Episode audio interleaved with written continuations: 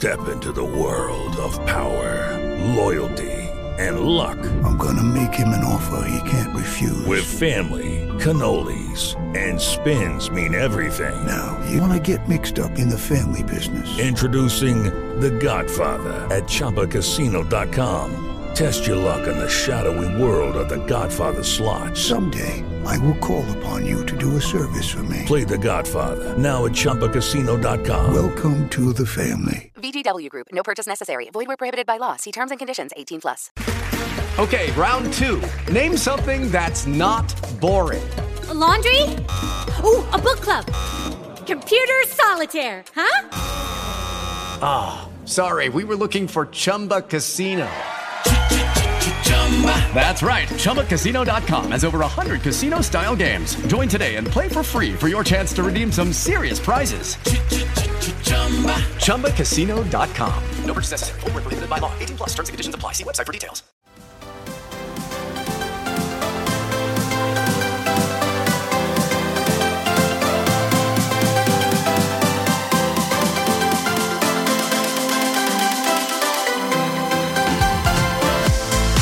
What's up, everyone? Good morning, and welcome to Shaw Local's Bears Insider Podcast. And Sean, yeah, it is a it is a cold morning across the Chicagoland here, man. Um, hope uh, hope that uh, you were able to stay warm yesterday at Soldier Field. That was one of those games where anytime they showed a crowd shot, um, I was sitting there going, I'd re- much rather be on my couch watching this today or up in that press box than on the field. Yeah, I was fine. I had no complaints, but I I, I knew several people in the stands, uh, several friends and stuff were in the stands on, on Sunday, and, and it looked mighty cold, and, and it was cold. Even just the walk from the, the parking garage to the stadium was was not fun. I mean, I obviously I wouldn't have been able to go no matter what, but I, I had a, te- a friend text on Saturday evening saying like they had an extra ticket to the game if I, you know, I wanted it. I was like, you could pay me and I would not go sit out there in the cold and, and watch that football game. But well, uh, and you know, the uh, the announced attendance was under fifty thousand. And so uh, anyone complaining about uh, uh, the Bears potentially moving indoors, uh, they didn't exactly show up for the for the cold weather game yesterday.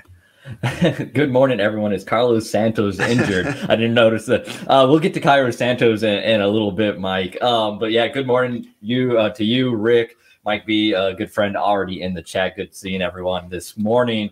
Um, yeah, and that just goes to show you, because there is enthusiasm about this team still, despite being three and ten.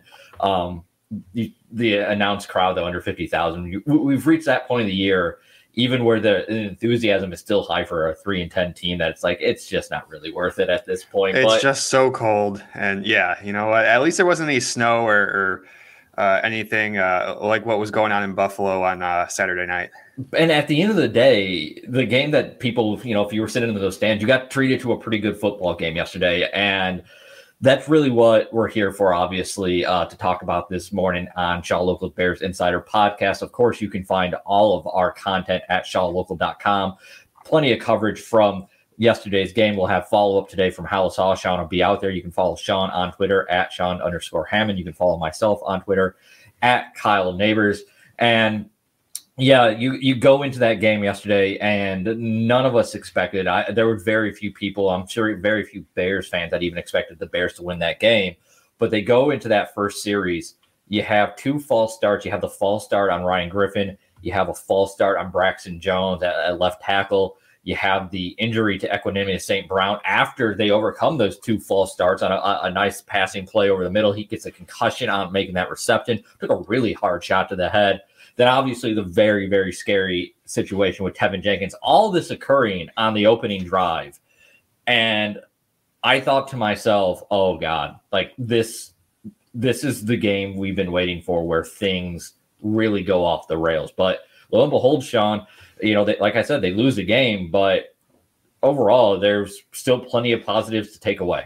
There were a lot of scary moments in this one. And, yeah, that, that first uh, – honestly, it was the first, like, four – Uh, snaps uh, from scrimmage where, where all that, you know, the penalties and, and, and the injuries, E Q and, and Tevin Jenkins, uh, that the, the Jenkins one in particular was, was obviously a really scary situation. And uh, Matt Eberflus confirmed that he did go to the hospital yesterday, but, but didn't really tell us a whole lot more than that.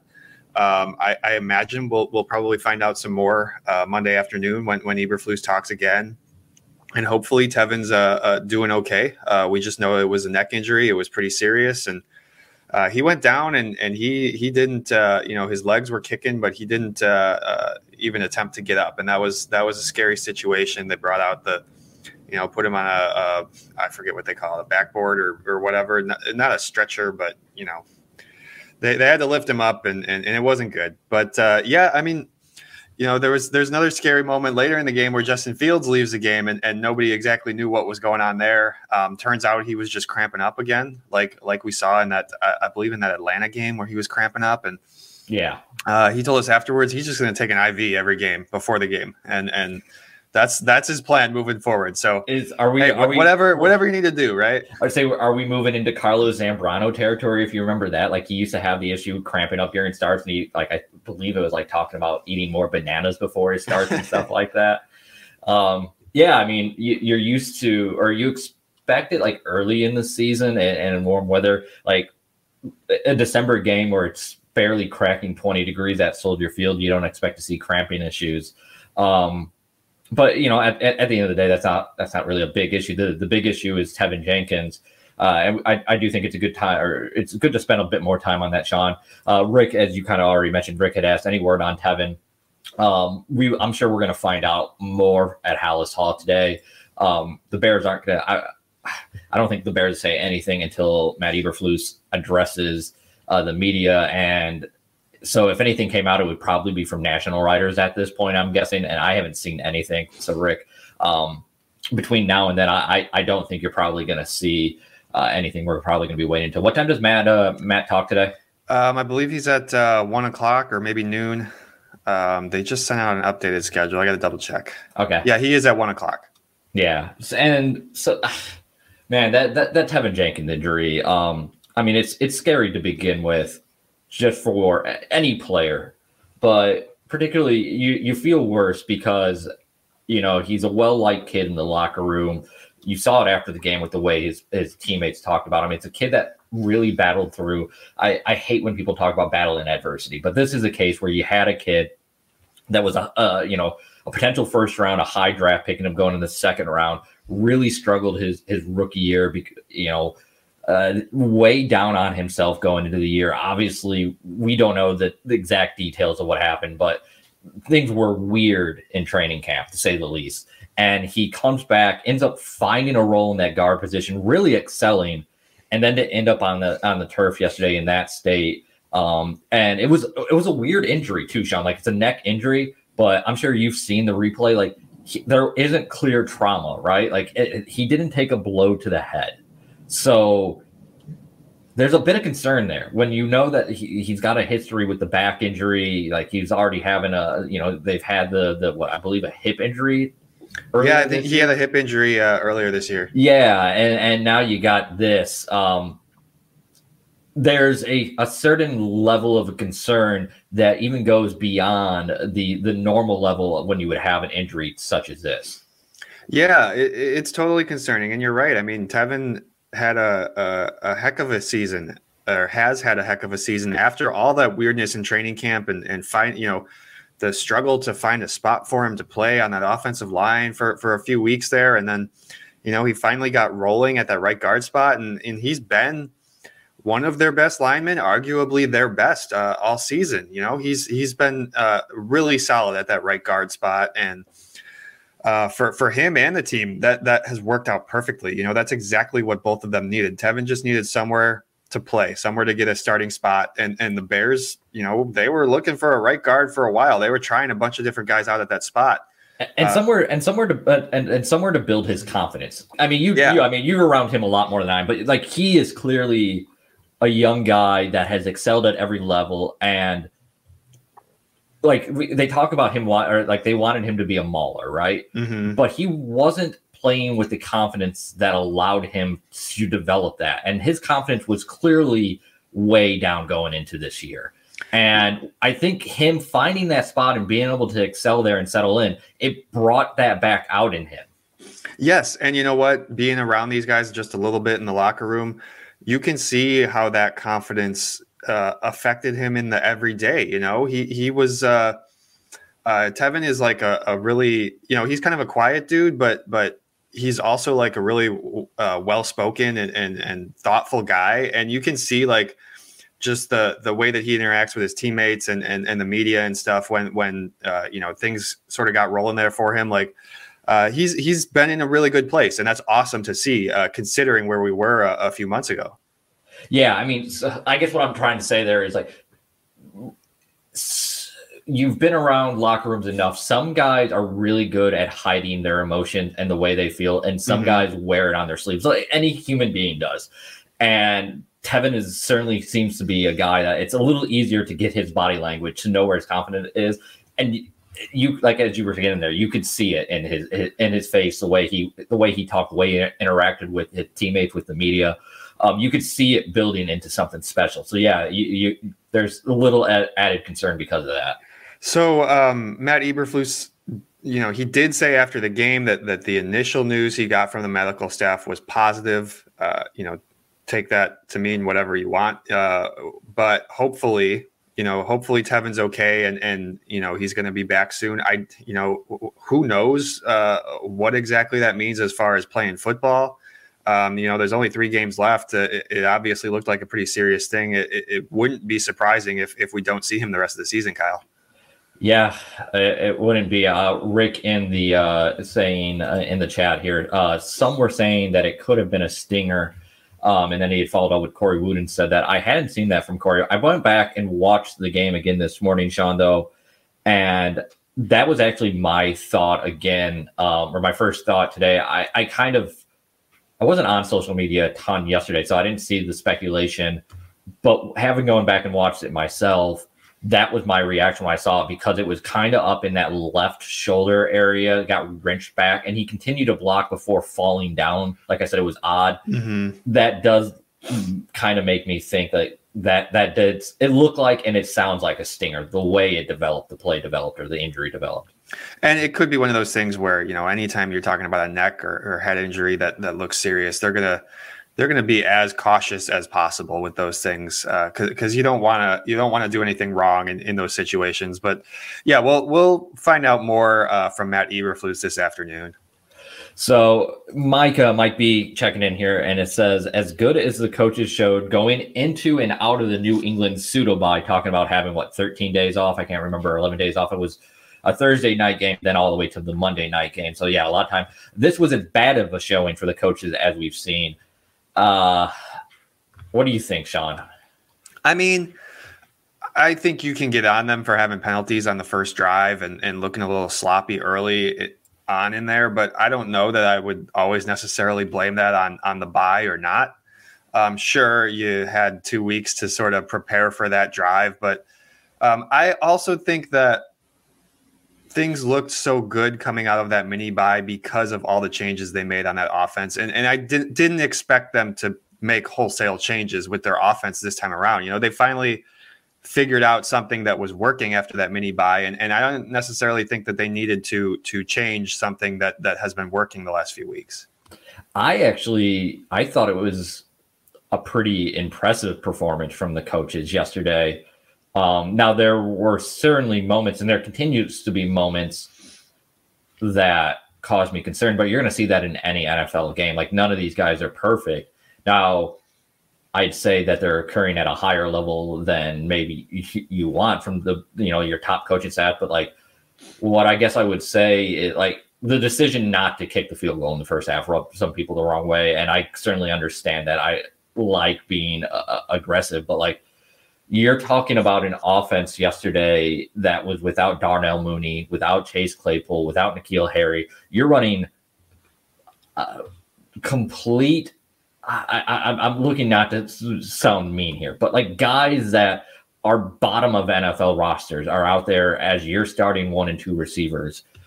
On the first series, you're already really thin on the offensive line. You barely have been getting by with your offensive line. And then you lose by far the guy that's been performing the best on that first drive. Justin Fields took five sacks in the first half. And anytime they tried to drop back on anything of significance, he was under pressure. So what I like, I, I, I don't know how much you can take away from the coaching staff being a little more conservative yesterday when you put all that together, Sean. Yeah, and here's the thing. Uh, you know, Cairo Santos said, you know, his distance in that weather that day. You know, they go out before the pregame. They, they, you know, he might have his distance in a, in a, you know, a, a, a perfect scenario. He sure he knows that, but every day, every game day, he goes out there and kicks before the game and, and says, okay, you know, I'm hitting from from this yardage and not this yardage. Uh, you know, and at, at a place like Soldier Field, that changes each each day with the weather. And, and yesterday, he said his, his range was forty-five. Uh, that kick was obviously a little bit longer than that. Um, but certainly, you know, it, it's less than fifty yards. It should be a, a kick that an N F L kicker can make. Um, but, you know, if if Cairo Santos comes out and says, uh, you know, I, I can't make this right now, what's Matt Eberflus supposed to do? Uh, you know, I don't. You can certainly send him out there and, and have him kick the field goal and give it a try. And and Cairo did say that that if the game were on the line, he would have given it a try. But in that situation, uh, end of the first half, there you're trying to to pin a really good Eagles offense. Um, you know, I, I'm okay with with that move in that spot if your kicker is telling you that. Yeah, and I, more than that, I think Cairo Santos kind of gave it away a little bit when he said, like, if the game was on the line. Because and, and so I'm going to pull up here. We'll go with uh, follow up with Mike when he was in. So the coaching problems, he listed up here for us. Mm-hmm. Penalties, Trestan Ebner on second and eleven. Cole Kmet one-on-one blocking Hassan Reddick, using Alex Leatherwood for spite, punting from the thirty-one. I, I'm going to try and break all this up. Penalties, all right, you want to put that on the coaching staff, particularly that first drive, two false starts, that's fine. Trestan Ebner on second down. Like, that's the thing. Like, David Montgomery isn't playing one hundred percent of snaps. Now, are you upset that they used him on second and eleven? Yeah, I get it. But, like, they want another running back for that potential, like, right, or that position. Like, that should have been Khalil Herbert. He's out. But, like, they're like, all right, we're going to put the rookie that we drafted in on this position. Like, Cole Kmet blocking one-on-one, yeah, shouldn't have happened. But also, you talk about the coaching staff making uh, adjustments. Justin Fields took five sacks in the, the first half. The offense didn't look all that great. He took one in the second half. They moved the ball a lot better. I would say that's adjustment. Using Alex Leatherwood for spite. Like, what else are they supposed to do with the injuries on the offensive line here? Like, they want to get a look at a guy that they traded for, a young talent. Like, they're not trying to win football games, Mike. Like, they're they're they're trying to do things to to set them up and find out what they have. Yeah, and and they're doing it in in subtle ways too, like that. You know, those aren't necessarily like the the big. You know, you're not throwing Trestan Ebner out there for the whole game. Uh, and, and with regards to like the the Cole Kmet one on one with Hassan Reddick, like, you know, the other team is trying to try. They're scheming to try to get those matchups, and and you know, every once in a while throughout the game, you're going to be at a disadvantage in a spot like that. You know, they're going to put a guy here or there where you weren't expecting, or. Um, and, you know, well, ideally, he, ideally, Cole Kmet would have some help in that situation. Yeah, and, and this is what we don't know. So that that was clear. Right, we'll never we, know all that stuff. Yeah, like we don't know. We want to say, did they put him in a one-on-one situation? Okay, but did the Eagles, yeah, as you said, line him up? And did Justin Fields not properly recognize it? Like, we don't know what exactly happened in that situation there, because it was, yeah, obviously he needed to have help in that position, but who was the person that needed to get the help in place there? Mm-hmm. You know, was it a bad play call that they should have seen coming with the way it was lined up against them? Yeah. Did the Eagles surprise them? Did Justin miss it? You know, there, there was several things there. We don't know exactly what happened on that play. The fact that, like I said, that they made the adjustments at halftime and the offense looked better in the second half, I think is encouraging. Yeah, I mean, they found a way to make this a one-score game and, and to give themselves a shot at the end. And uh, it was really nice to see Justin Fields after dealing with the cramps and, and going back into the locker room. And, and, you know, he comes back out on the field and the crowd gets excited. And uh, he stepped in there, and, and it's almost like he didn't miss a beat. And, and they were able to drive down the field. I know Byron Pringle, you know, they, they caught a break that the Eagles completely lost Byron Pringle on that touchdown throw. But still, uh, you know, you found a way to score a touchdown and get yourselves in the game. Um, and, and, you know, that's against a really good team. And, hey, the defense, you know, came up with the stops that they needed. You know, I think I think I don't know about you, Kyle, but I was impressed with with what this defense was able to do against an Eagles offense that has been, you know, rolling through everybody. I was particularly impressed with the secondary because the, the pass, secondary in particular, yes. yeah, the, the the pass rush still, still not there, still not there.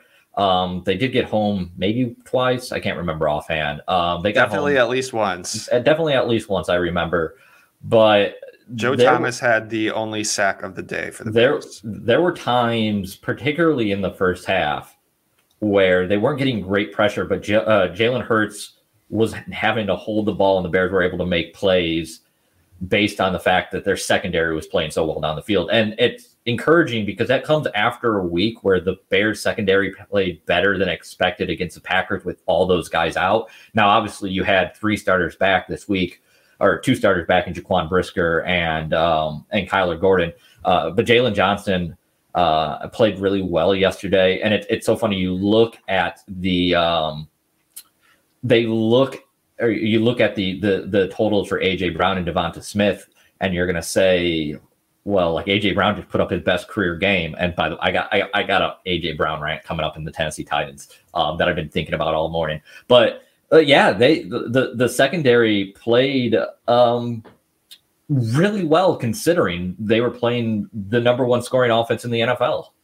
Well, yeah, and and that's why you gotta watch the game uh, and, and take the stats Uh, you know, with a grain of salt or, or, or just, you know, understand what you're watching because, yes, A J. Brown had a career day yardage-wise, but, you know, I thought Jaylon Johnson actually played a, a pretty good game against him. And, and really, you know, that big sixty-eight-yard uh, completion is, is what really uh, set those numbers over the top for Brown. And uh, sure, uh, Jaylon got beat on that play, but he was right there. Uh, you know, he was he was maybe half a step behind him. Uh, and I thought there were several times throughout the game where, where Jaylon got the best of him. And and really, Jaylon said it after the game, like, like you just got to make every single catch hard on him. And, and that's in that cornerback position. That's he all you can do. Part. He I did mean, there, for the most part. There was, I believe it was the second touchdown when they went up seventeen to six. Um, it was a, a, a Hurts' second rushing touchdown. It was a sneak. But A J. Brown was tackled at the one yard, yard line on a play down the right side. I believe it was the second touchdown. Um, and it was a ball that was a perfectly thrown ball on the outside right shoulder to the pylon. Jaylon Johnson had himself in perfect position, and it was a perfect ball from Jalen Hurts, and it was a great catch from one of the top receivers in, in, in the N F L. And at that point, you tipped your cap. Um, you talking about the play where he was like down at like the two or something? Yeah, yeah, yeah, yeah. I mean, you can't you can't stop that. That was that was perfect on both ends for them. Yeah, and now this is where I'm going to go into my A J. Brown rant because I, anyone who's been listening to this for a while knows that I love A J. Brown. Um, but I, I'm going to use this as an example about the dangers of and, and how quickly front office decisions can can go awry because you're looking at everyone wants to talk about all the monies the Bears the Bears have to spend this offseason, like all the cap room, all the cap room, all the cap room. But really, it doesn't take long for things to go off the rails. Like you look at Tennessee, right? This is the franchise that everyone felt good about the last couple of years. Like they're like, oh, they're getting the most out of Ryan Tannehill, like Derrick Henry with these explosive plays. Well, the issue was they had their mistakes and like they had to make some tough decisions. Like Ryan Tannehill, they trade for him, they pay him, they give a large extent, extension to, to Derrick Henry. Like they end up with these contracts to where A J. Brown still on a rookie deal. They made the decision of they were going to trade him. And all of a sudden you took one of the best offensive players, one of the best wide receivers out of the game, that vertical piece out of their game. Yeah, also, great. You have Derrick Henry still in the building. He's super good. But without having A J. Brown to take the, the top off those defenses, the Tennessee Titans offense became a lot more one-dimensional. They're struggling this year. And I'm just saying that that is a a, a point just one point where that changed the the future of a franchise or like the, the contention window, potentially the Tennessee Titans. Now it's different with the Bears because you have Justin Fields in place. But all I'm saying is like, it, it's just kind of funny. And, and everyone thinks that it's, it's super easy, but like they, they, you know, at the end of the day, they end up trading a superstar and it's going to set them back several years. Yeah. I mean, you can, you can, say, you know, if you don't want to pay the guy, trade him and just draft a first round receiver, exactly what the Titans did. But it's not that easy. You know, it's it's not a one for one deal. And, um, you know, that's that's a, maybe a little bit what's uh, uh, scary a little bit about the the Roquan Smith trade is that there's a similar situation. Obviously, very different positions. Um, you know, I don't know that you necessarily want to be giving out the type of money that that Roquan Smith was demanding, or or that we think he was demanding anyway. But um, yeah, those those types of deals can can make a big difference. And on the flip side, you know, you got the Eagles who who really have elevated their their wide receiver position, which was already pretty good last year. Uh, and, and A J Brown is, is just, you know, added a whole extra element. And, and that's the reason why they're, they're doing so well right now with the best record uh, in the N F L. And, and yeah, you look back on the, on the Tennessee side, Kyle, are the Jaguars going to catch them in that division? Jacksonville coming on all of a sudden. Um, they're only a game out. Yeah. Um, It's amazing what happens when you have competent coaching uh, on a team like Jacksonville compared to last year, um, how quickly it starts to look like a real N F L franchise. Um, I don't know. Um, I, I like what I'm seeing out of that team, but so going back to the A J Brown stuff that I was discussing and what Mike B was talking about, the the coaching and uh, the coaching stuff, I have less concerns. Like there, are, I, you shouldn't feel sold on Matt Eberflus and his staff. Uh, there are certainly there's certainly concerns about clock management and and a little bit on um, personnel use, but I, I think you got to take that with what the roster is now. I think you can have more concerns about the current state of the roster because you start looking at it and like the young players that you're really liking, Justin Fields, not a not Ryan Poles draft pick, Darnell Mooney, not a Ryan Poles draft pick, Khalil Herbert, Darnell Mooney, Cole Kmet. I mean, you're not talking a lot of lot of guys in this class outside of those guys in the secondary.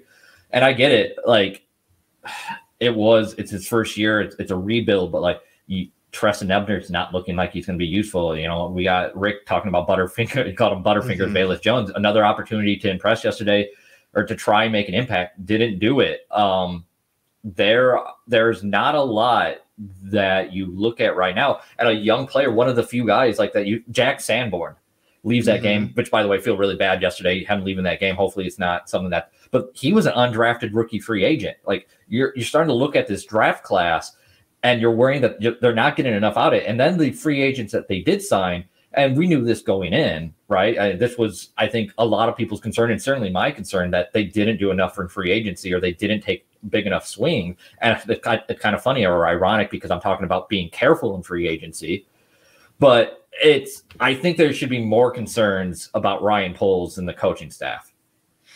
Yeah. And you know what? I think Mike actually has a comment in here, uh, uh, sort of along that same line. Like if you're, if you're not uh, blaming the coaches, then you have to talk about Ryan Poles and, and, and yeah, I mean, there's,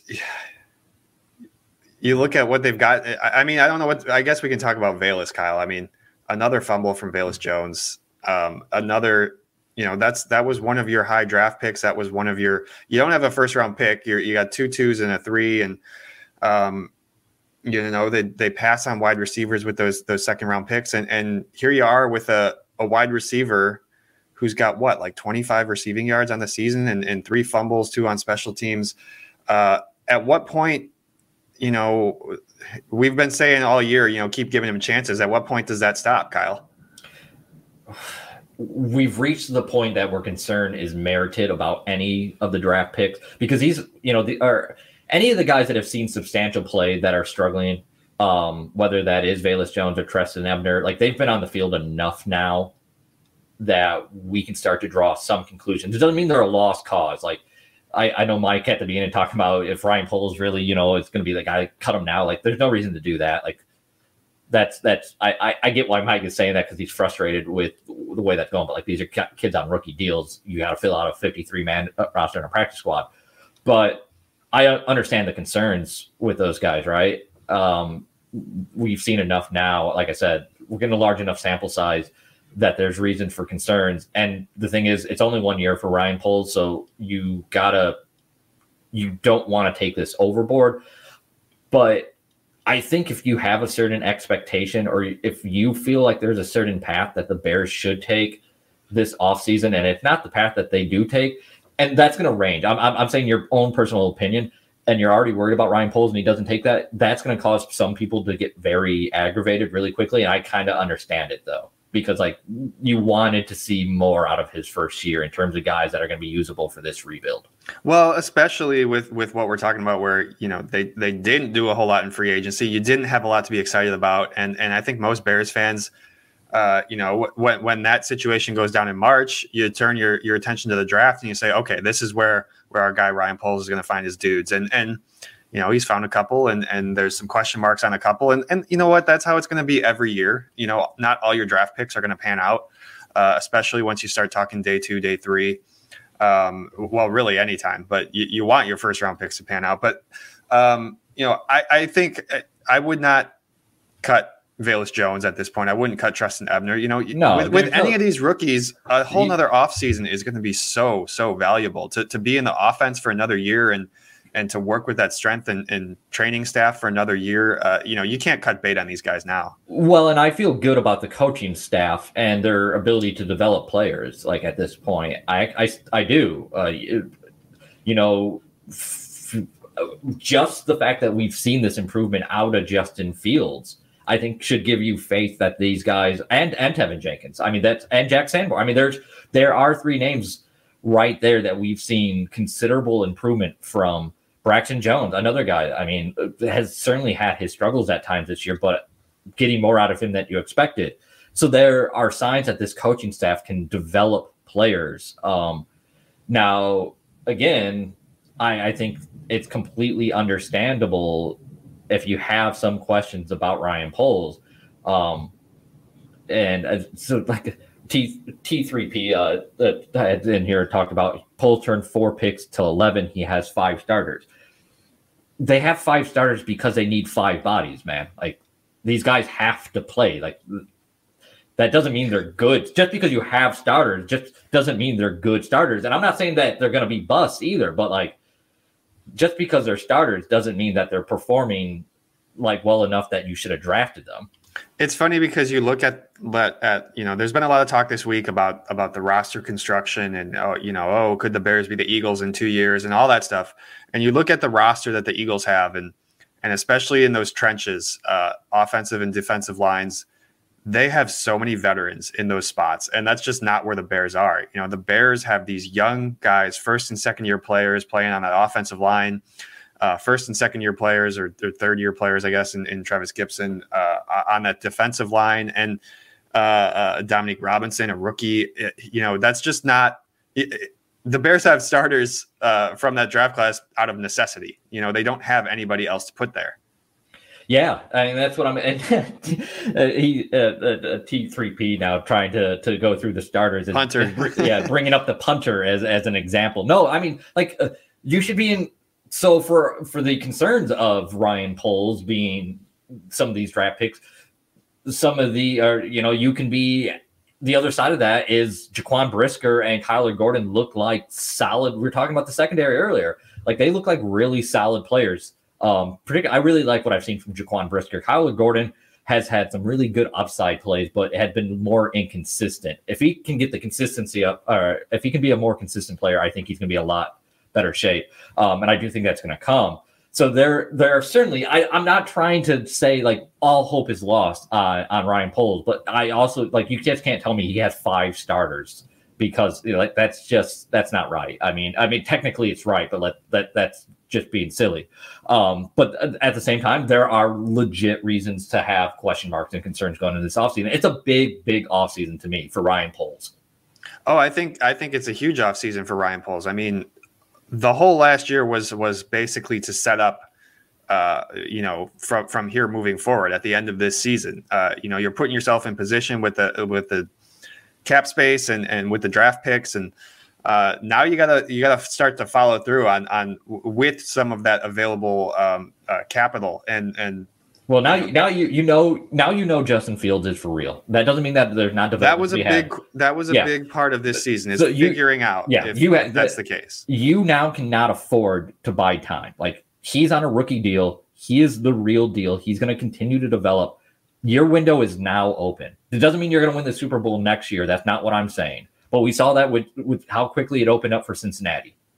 That's how quickly it can happen in the N F L when you find a quarterback. They paper over so much. So, yeah, Ryan Poles has to have a good offseason.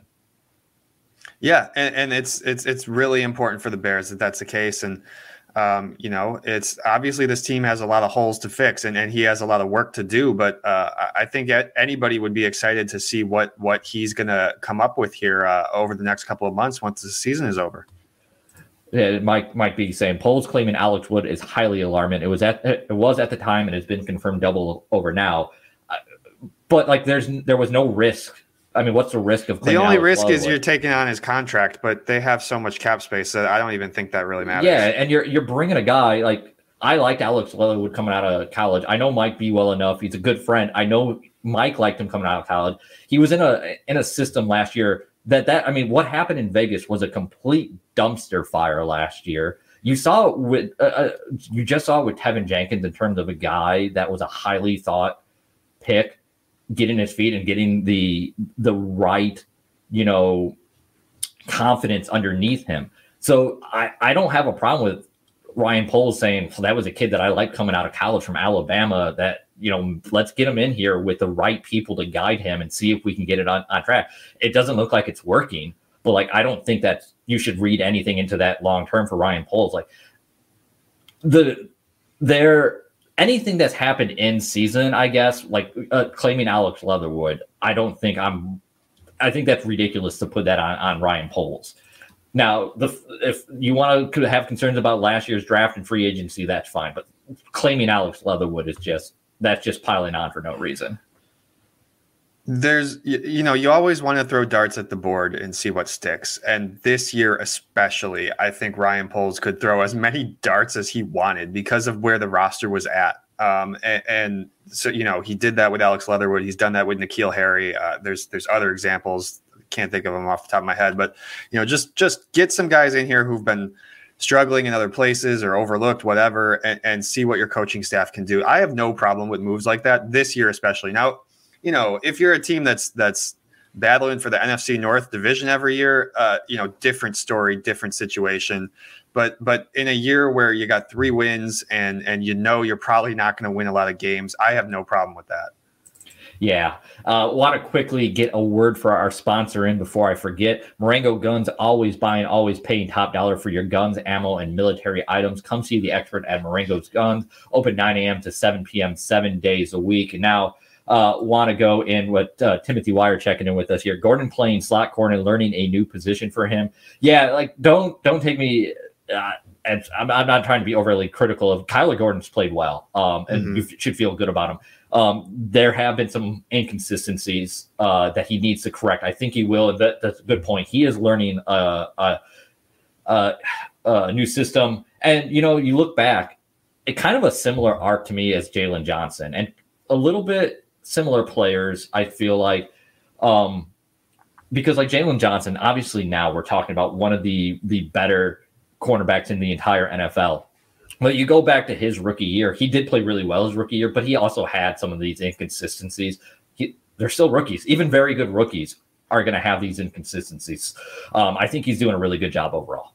Look, we talk about it all the time, but that, that slot corner spot is is the toughest spot for those defensive backs. You know, you have to be you're you're you're playing in tighter, closer to the line of scrimmage, and, and you have to be prepared to to help in the run game. And there's a million different responsibilities that you don't necessarily have when you're when you're on the outside. And and I think it's really impressive that Kyler has been able to play that spot at all as a rookie. I mean, the fact that he could step in there from from week one and do that is, is really impressive. And that in itself should be a, a positive sign for Bears fans because you know, you can you can keep developing on that. He's going to get better in that spot. Uh, and, and two, you know, you could always throw him outside, and, and he's he's obviously shown that he's capable of playing both spots, and that's a really good thing for a rookie. Uh, yeah, it's his versatility, uh, utility, and then you talk about when you combine that with what they have with Jaquan Brisker and his kind of uh, versatility, and you combine that essentially. All together with those guys, allowing Eddie Jackson to do what he does best when healthy. Hopefully, um, it sounds like they got better news on Eddie Jackson than than potentially. You know, when you're talking about foot injuries, I believe it, it was a Liz Frank injury that doesn't yeah, require. Yeah, Liz Frank. So, yeah. Liz, yeah, Liz Frank uh, is a really concerning injury because those can heal. Re- like you never know how they're going to heal. Mm-hmm. But the fact that he doesn't have to have surgery is already a good sign for Eddie Jackson to be able to maybe, I, it's hard to speculate right now, but like mm-hmm. that gives you the, the potential that he'll be ready to go come training camp. Um, if not before. Um, so that's a good sign because you, I, you, that you go into this offseason with your secondary intact. Uh, going back, because Mike had followed up about, I, he does bring up a good point about Ryan Pohl's background being in the offensive line. And then Rick had followed it up uh, with something that kind of built on it. And I, I do get it when you start putting the stuff together here. Um, so like Rick talked about, and Pohl's wanted to get rid of Tevin, talking about Tevin Jenkins and everything that happened in the offseason. And he's turned into maybe a Pro Bowler. So I'm very worried about Pohl's and linemen, C. Lat- or Lucas Patrick. Yeah, I mean, so when you do when you do combine the the fact that uh, Lucas Patrick was, you know, kind of their big addition for the offensive line that was going to have that that Mauler type guy and at center, and it certainly hasn't worked out. Now the questions could be the injuries. I mean, he was injured before the season even started, so he never have, played that. He played that center position for like a quarter. Yeah, so I mean. I do want to put an asterisk there, but I do understand what you're saying because I think a lot of us had questions about Lucas Patrick when that signing was made. Um, and Tevin Jenkins, yeah, that is concerning. Uh, so when you combine those things with Alex Leatherwood, I get the narrative that's coming together there. And if we get into next season and the offensive line is still an issue, still a major issue, I don't expect that it's going to also be a Pro Bowl line, but if it's still a major issue, I think what you guys are saying right now, I'm going to be circling back and agreeing with you guys and saying that you were on the ball. But I think you're you're jumping to a conclusion too early based on early evidence. I think we need an, at least one more offseason to see where this goes. Yeah, and, and I think it's important to, and we'll never know the answer, but but it's important to question whether, particularly with the Lucas Patrick thing, you know, Uh, sure, you can knock that signing, and that was their big offensive lineman signing. Uh, but, you know, w- was Ryan Poles really expecting him to come in here and be more than than just a, a one-year paper over, uh, try to get something figured out at that center position? Uh, I know he's got a two-year deal, but they could easily get out of that. Uh, you know, he could be back certainly next year. Um, but I don't, I don't necessarily, it depends what Ryan Poles was looking at that signing as, you know, it, it, is that supposed to be your long-term answer, uh, at that center spot? I don't know that it necessarily was, uh, that could still be a position that they're looking at this offseason. Huh, and that, that kind of would bother me if that was the case, because then you're looking at, and that was only a two-year deal, as you're right, that they can easily get out after one year. But if that's the case, what did you get out of this free agent class? Did oh, yeah. It? No, that's a, that's a fair question. Absolutely. And I, I, I get it. Like, this was a teardown, and they wanted to find out what Justin Fields had. But, again, we kind of got to it. And, and what I was, I guess, alluding to with the Tennessee Titans talk is trying to fix everything in one offseason. You're already way ahead of the ball because, like I said, you you're, you're papered over with Justin Fields being – what he appears to be. But now, like, you have, you've closed the window, or you've made the path much narrower for yourself because you didn't get anything useful out of that first year in terms of free agency. So the question is, was that by design, as you were saying, we're never going to know? Or did they miss, like, out of Lucas Patrick? Did they hope Larry Ogunjobi, who they wanted to be their nose tackle, and obviously that didn't work out? Like, were they hoping maybe those were the two guys that were going to come out of this? Was it the incorrect way to go? Like, you know, should they have had more faith in Justin Fields and taken a bigger swing at wide receiver and, you know, potentially had found something? I don't know. Um, it's hard to tell right now. Um, I, that's, I guess, the talk we're going to end up getting into this offseason, and there's no no sat- satisfactory answer right now. Um, but I don't know. Uh, where do you want to go from here, Sean? Yeah. Well, well, Kyle, I mean, it's, it's, we've been, we've been saying for a couple of weeks now, oh, we're, we're not quite ready to talk about the draft or free agency, but I think it's time you and I got to start studying up because we got, we only got three games left here, and, and that conversation is going to turn real quick. Well, and you know, let's, let's quickly hit on the fact that the Bears are now in really good position to have the second overall pick. Because the Broncos win yesterday. The Brett Ripien uh, beating uh, Colt McCoy and Trace McSorley, and God, that was a brutal football game. I knew it was a uh, that was a brutal, brutal uh, game, and I, you know, I kind of thought Denver had a chance to win that. I mean, Arizona isn't very good when they're healthy, and then you lose Kyler Gordon. Um, so, you know, I'm sure the Bears uh, had a little bit of a the front office. Ryan Poles was probably celebrating a little bit yesterday, because whether they end up using that second pick or not, like every pick notch up on the on the belt there, um, you know, it's another bite at the apple for a, a premier player or more ammo to trade down with, you know. Yeah, so they are alone in that second spot now. Uh, one game lead over lead. I, I say leads like in air quotes. One game lead over Denver and Arizona for that number two spot. Um, and yeah, I mean, Hugh, Kyle Houston was giving the Chiefs a run yesterday. I mean, uh, they got a couple winnable games at the end of the schedule here. And, and man, if they picked up a win over the Chiefs, that would have put the Bears in even even a better spot. Yeah, uh, yeah, we had a chance there. Um, I, I you, you look at the last three games for the Bears. Yeah, it's outside of that week eighteen game. I mean, and, and listen, the Bears are clearly showing they're close enough to where they could beat that Detroit team. I, I'm going to get our, our, our Don Bird in there. They shouldn't beat that Detroit team. They Detroit Detroit's is playing, playing really well. Detroit's playing really well. But what I'm saying is, like, the N F L is still the N F L, and weird things happen. And, and Detroit's not a great team. They're a much improved team. I think you saw it. Well, I say that. Then the Minnesota Vikings. How did the Vikings win that game? You know, I didn't catch any of that game, Kyle. I I heard this. I was driving out to the suburbs and I heard the score on the radio. It was thirty to nothing. And I said, whoa, that's surprising. And then, you know, an hour later, I checked my phone and it was a tie game. And I said, what? Yeah, just absolutely wild.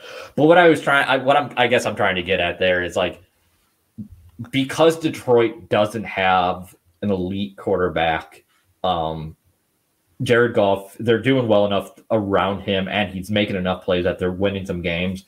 But, like, you can have an issue where Kirk Cousins goes out and throws a bunch of picks in the first half, and all of a sudden the Bears find themselves. Like, that's what I'm saying when it comes to – I expect the Bears to lose all three of these games. They should lose all three of these games. But, like, they could beat Detroit. They could beat Minnesota. Minnesota, as we saw, is is not a perfect team. They might not have much to play for anyway, week eighteen. So they're not solidified into that second pick, but they definitely are in position to get it. Um, want to go hit a couple more questions as we hit forty-five minutes and get ready to get out of here pretty soon. T three, uh, T three P podcast says, you didn't have any faith in Justin Fields.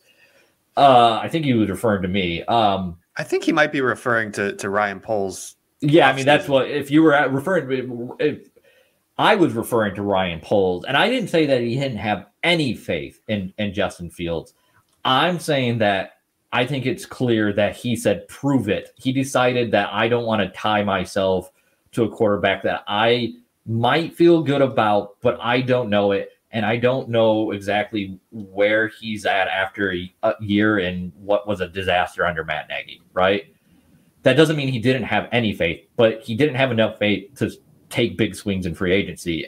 So maybe that's uh, an indictment of him that he didn't have enough faith in him. Uh, oh, no, but for myself, like, says, yeah. yeah, see, now he pops in myself. Uh, I, I kind of had the same concerns about, and maybe I'm projecting onto Ryan Poles here, um, because I believed in the potential for Justin Fields and the athleticism. Uh, I worried about the the what happened last year. I worried about uh, the beating he was going to take behind a bad offensive line, and I worried that we weren't going to see him processing a f- the field quicker because it didn't progress last year at all. And that was wondering, okay, is that Justin Fields that isn't learning to read the field, or is that bad coaching? I think clearly now we can chalk that up to bad coaching. And what I'm saying is, I think Ryan Poles probably needed to do that as well. You can watch all the tape in the world and listen to, he's an N F L G M. All these guys are better. I'm some guy sitting in a room. These guys have a better idea than I do. But I've covered enough football to see the patterns to know that there's a reason they operate in the way they do. So if he was one hundred percent in on Justin Fields, they would have operated a bit differently. Doesn't mean they would have spent a ton of money, but I think they would have operated a bit differently. It's not saying that they didn't don't think that he could be there, but they were being cautious. And the fact that they went out and made the the the deadline trade for Chase Claypool, I think shows that that they came to that conclusion that, yeah, this guy is going to be a part of our plans next year and the year after, and, and we got to get him another weapon because we just don't have uh, – we didn't set him up, up with enough weapons before the season.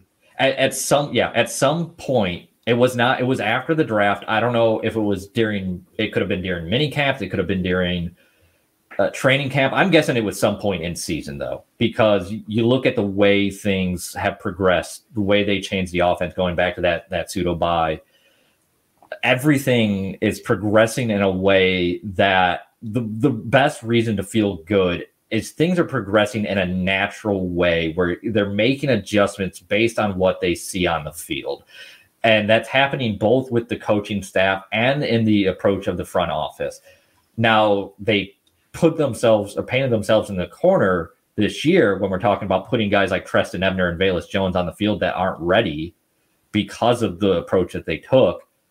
Um, but I think that they get it is what I, at the end of the day. But there were some doubts about Justin Fields, and I think they were reasonable doubts, but those should be gone now. Like I said it a couple weeks ago, I think he's elite. I, I think within maybe by next year, by the middle of next year, we're going to be talking about him as an M V P candidate. I think he's that good, and he's got work to do. But the fact that the progression is happening at a steady clip, this isn't something where it's stop and go, where we have, you know, you think back to like the second year with Mitch Trubisky.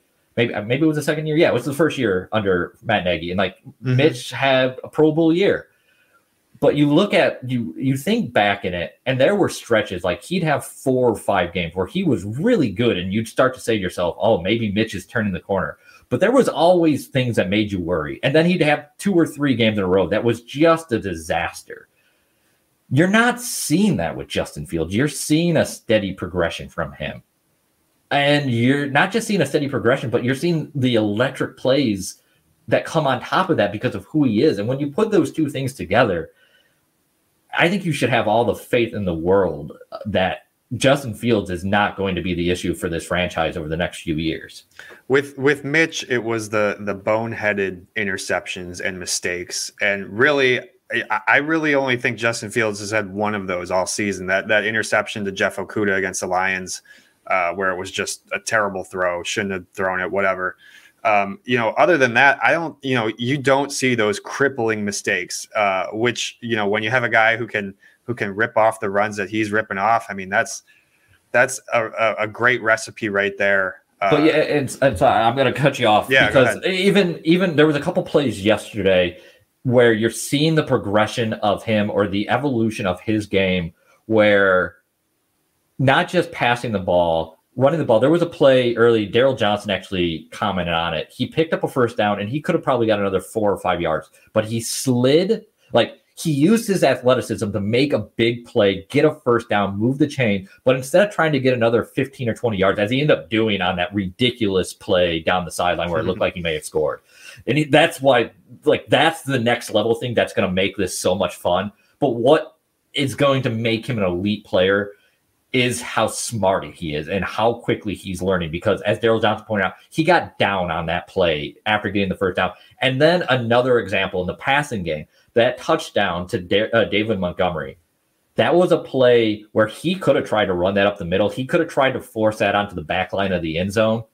He made the proper adjustment. That was a really good slow angled arm slot to get that ball underneath and out to David Montgomery in a position where Montgomery could not just catch it, but not have to make an adjustment and then wait. He caught that ball in stride because where Justin placed that and was able to turn upfield and easily get into the end zone. Those are the type of things that are really encouraging. That touchdown pass is the the type of play, uh, you know, that that you watch it on, on T V and you say, okay, he threw a ten-yard touchdown pass or whatever it was. Uh, but, you know, the the quarterback nerds out there are going to look at that and, and you know, it, the, the guys who are, are are trying to play this position really high, at a really high level are going to look at that and say, you know, that was a big-time throw, the way he changed that arm yes. angle and, and, and made uh, got he, the ball out there to David. We know he can make the difficult throws. He has mm-hmm. the arm and the ball placement, the talent to do that. It's when recognizing when to do it and when to to use his athleticism to make the easier play, though, to say, okay, I don't need to force this.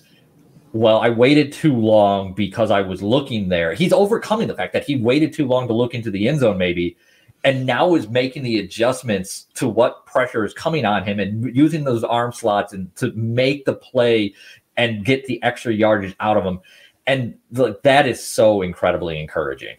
Kyle, did you hear the quote yesterday where, where Justin was asked about rushing for a thousand yards and, and he said, uh, I, I don't want to do this every year. Yeah. Did you hear that? Yeah. Yeah. I, I, you know, that's, that's exactly it. Like, he realizes what wins, uh, you know, in today's N F L, and, and that next step of his game is, is going to continue to be in, in the passing game. He's proven everything he needs to prove with his legs. I mean, you're the third quarterback ever to rush for a thousand yards. Uh, when he says he doesn't want to do that every year, that's because he knows, like, it's been almost out of necessity this year. Uh, that has been what has gotten them first downs and has gotten them in the end zone. And so they're going to stick with it. He's going to keep doing it. Uh, you know, he said, well, I, I've come this far. I might as well try to go, go get Lamar's uh, twenty nineteen record. He's about two hundred yards shy. Um, but, you know, there's that realization that, you know, the next step of this offense is going to be to get another weapon in here to to really work on this passing attack and and to be to be, um, you know, rolling uh, that way. And and then, you know, the threat of his legs is always going to be there. Uh, if he can if he can continue to progress in the passing game, that's going to just open so many things up for him. His his his his athleticism and the run game is always going to be a threat that is almost unrivaled in the history of the league and at the top of the league, better than Josh Allen, better than Jalen Hurts. I mean, those and those guys are elite runners. And part of that, though, is when you combine a special athlete, and both of those guys are, along with Justin Fields. But when you really start talking elite, like Joe Burrows and Patrick Mahomes are both a step slower, but they're very good athletes. But they look fa- like you, Joe Burrow, even despite the injuries, has been breaking some pretty long runs. I, I think it might have been yesterday he had a touchdown run. I can't remember. He's had some run because, like, what happens is those guys, as they get better, as they start, as the football game at the N F L level starts to slow down for them, those natural instincts and athleticism start to outweigh everything else on the field. And they're able, like, those guys see the field better than so many others. So, like, yeah, they're natural athletes to begin with. But when they also are able to see the field better than your normal person, like, they make, they look that much faster is what I, I guess I'm trying to say. And Justin Fields appears to be getting that part of the game, like not just the athleticism, but the processing of the game. It's slowing down. And when you're going to be able to combine those two things, it's going to be special.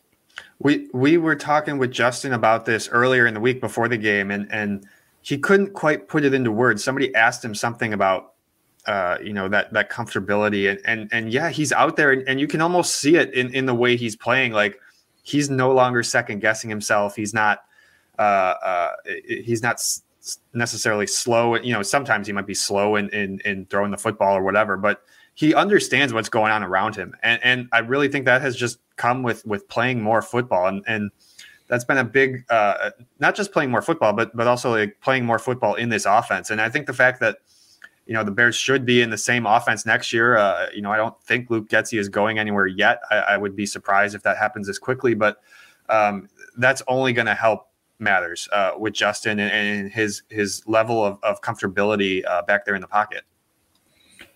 Yeah, I, I agree. I don't think Getsy's going uh, anywhere after this year. Uh, another year with Luke Getsy in this system. I, I do think uh, – fluidity uh, or, or what's the word I'm looking for? Continuity. That's what I'm looking for. Continuity um, is going to be big for Justin Fields this offseason, just because I, to get to that next level, I clearly this coaching staff uh, for any concerns you have, the coaching staff is doing a good job unlocking him. So yeah, keeping Luke Getsy, keeping this coaching staff intact is, it's going to be a big deal. I, I do think that's going to be the case. Uh, and the Eagles, get... the Eagles, sorry to cut you off one more time. No, you're good. The, the Eagles talk, talk about that all the time with Jalen Hurts is, you know, he went through like five different coordinators in five different years before, uh, you know, going all the way back, uh, maybe even to, to high school. I, I can't remember exactly, but Um, until Nick Sirianni got here in Philadelphia, and, and there's been some continuity from year one to year two under him. Yeah. All right. Well, we're getting towards an hour here, just about there. So we're going to go ahead and wrap it up. We got one more question from Rick that we didn't get to, Sean. So we'll close it out with that. Um, and then, uh, you know, looking what we got. Bears are off this week because they play on Saturday. So we won't do a usual Friday show. You want to do Thursday morning? Just move we, things up a day? We, uh, let's talk about it afterwards. Okay. Yeah. So uh, pay attention to our Twitter accounts. We got to figure out a schedule with the Bears having a, a, a different week. Uh, we will be back to preview uh, some Bears-Bills. That's going to be a, another interesting game this week, but we'll close it out here. Rick had the question about Jaquan Brisker. Can we talk about Jaquan Brisker still uh, are still making mental errors in week fourteen? Is that more the player or the coaching of the player? It's hard to say. I mean, I think he's referring to that blitz play where, where Jalen Hurts ran right up the middle for the touchdown, and, and it appeared that, that Brisker maybe picked the wrong the wrong gap to blitz, or, or, you know, the, something closed up there, and he wasn't really able to, to get where he needed to go. And, and Jalen Hurts sort of went right up the gut and scored a twenty something yard touchdown. And I don't know if it's hard to say who that's on. Um, you know, I, I kind of think that might, in that particular situation, that might be on Brisker, but uh, you know, without knowing exactly what the call is, it's, it's really hard to say. Um, Brisker has been a really good blitzer all season, so it, it's a little surprising to to see something like that. Uh, uh, but maybe at the same time, you know, you're not going to connect on every single one of those, and um, you know, certainly they, they they didn't really leave themselves much help behind him once he once he missed Hurts. I mean, there was nobody there. Yeah, I'm not sure what happened on that specific play. So talking about like a mental error coaching. In that one specific instance, I can't say. I will say overall, I think Jaquan Brisker has been really good. Rick, I think it's going back to the same thing I said about like Jaylon Johnson his rookie year, it's uh, and, and Kyler Gordon this year. It's the same boat. Like I think you're seeing really good instincts and really good athleticism. Even good young players are going to make mistakes. Um, if it continues to be an issue well into his second season, then those are concerns that it's either something that he can't fix or it's a coaching issue. Um, but there's enough positives that I wouldn't, I wouldn't be at all concerned by occasional mishaps yet. Uh, here quickly, I'll follow up. Mike, uh, Mike, uh, Mike Ipsen chiming in with Eberflus said in the press conference, the safety went to the wrong gap. So there you go. All right. Well, we appreciate everyone who went ahead and joined us today. It was great. I always love having everyone, uh, everyone in here in the chat. Helps us guide the show. If you're on YouTube, do us a favor, subscribe to the channel, give us a thumbs up, leave a comment. Everything you do like that helps more people find the show for us. It helps uh, give us some feedback, know what you guys want to talk about, make sure that we uh, know we're not just on here talking to ourselves. We appreciate all the interaction. One more time, make sure you go to shaw local dot com. We're going to have everything for you here. Wrapping up the week fifteen game between the Bears and the Eagles. We'll dive into Bears Bills. Sean and I will be back later in the week. Until then, everyone enjoy the last week, uh, holiday week. A lot of people on vacation. I know it's freezing cold out. Try and stay warm out there and enjoy the week. With that, we're going to go ahead and sign off. We'll talk to you later, everyone.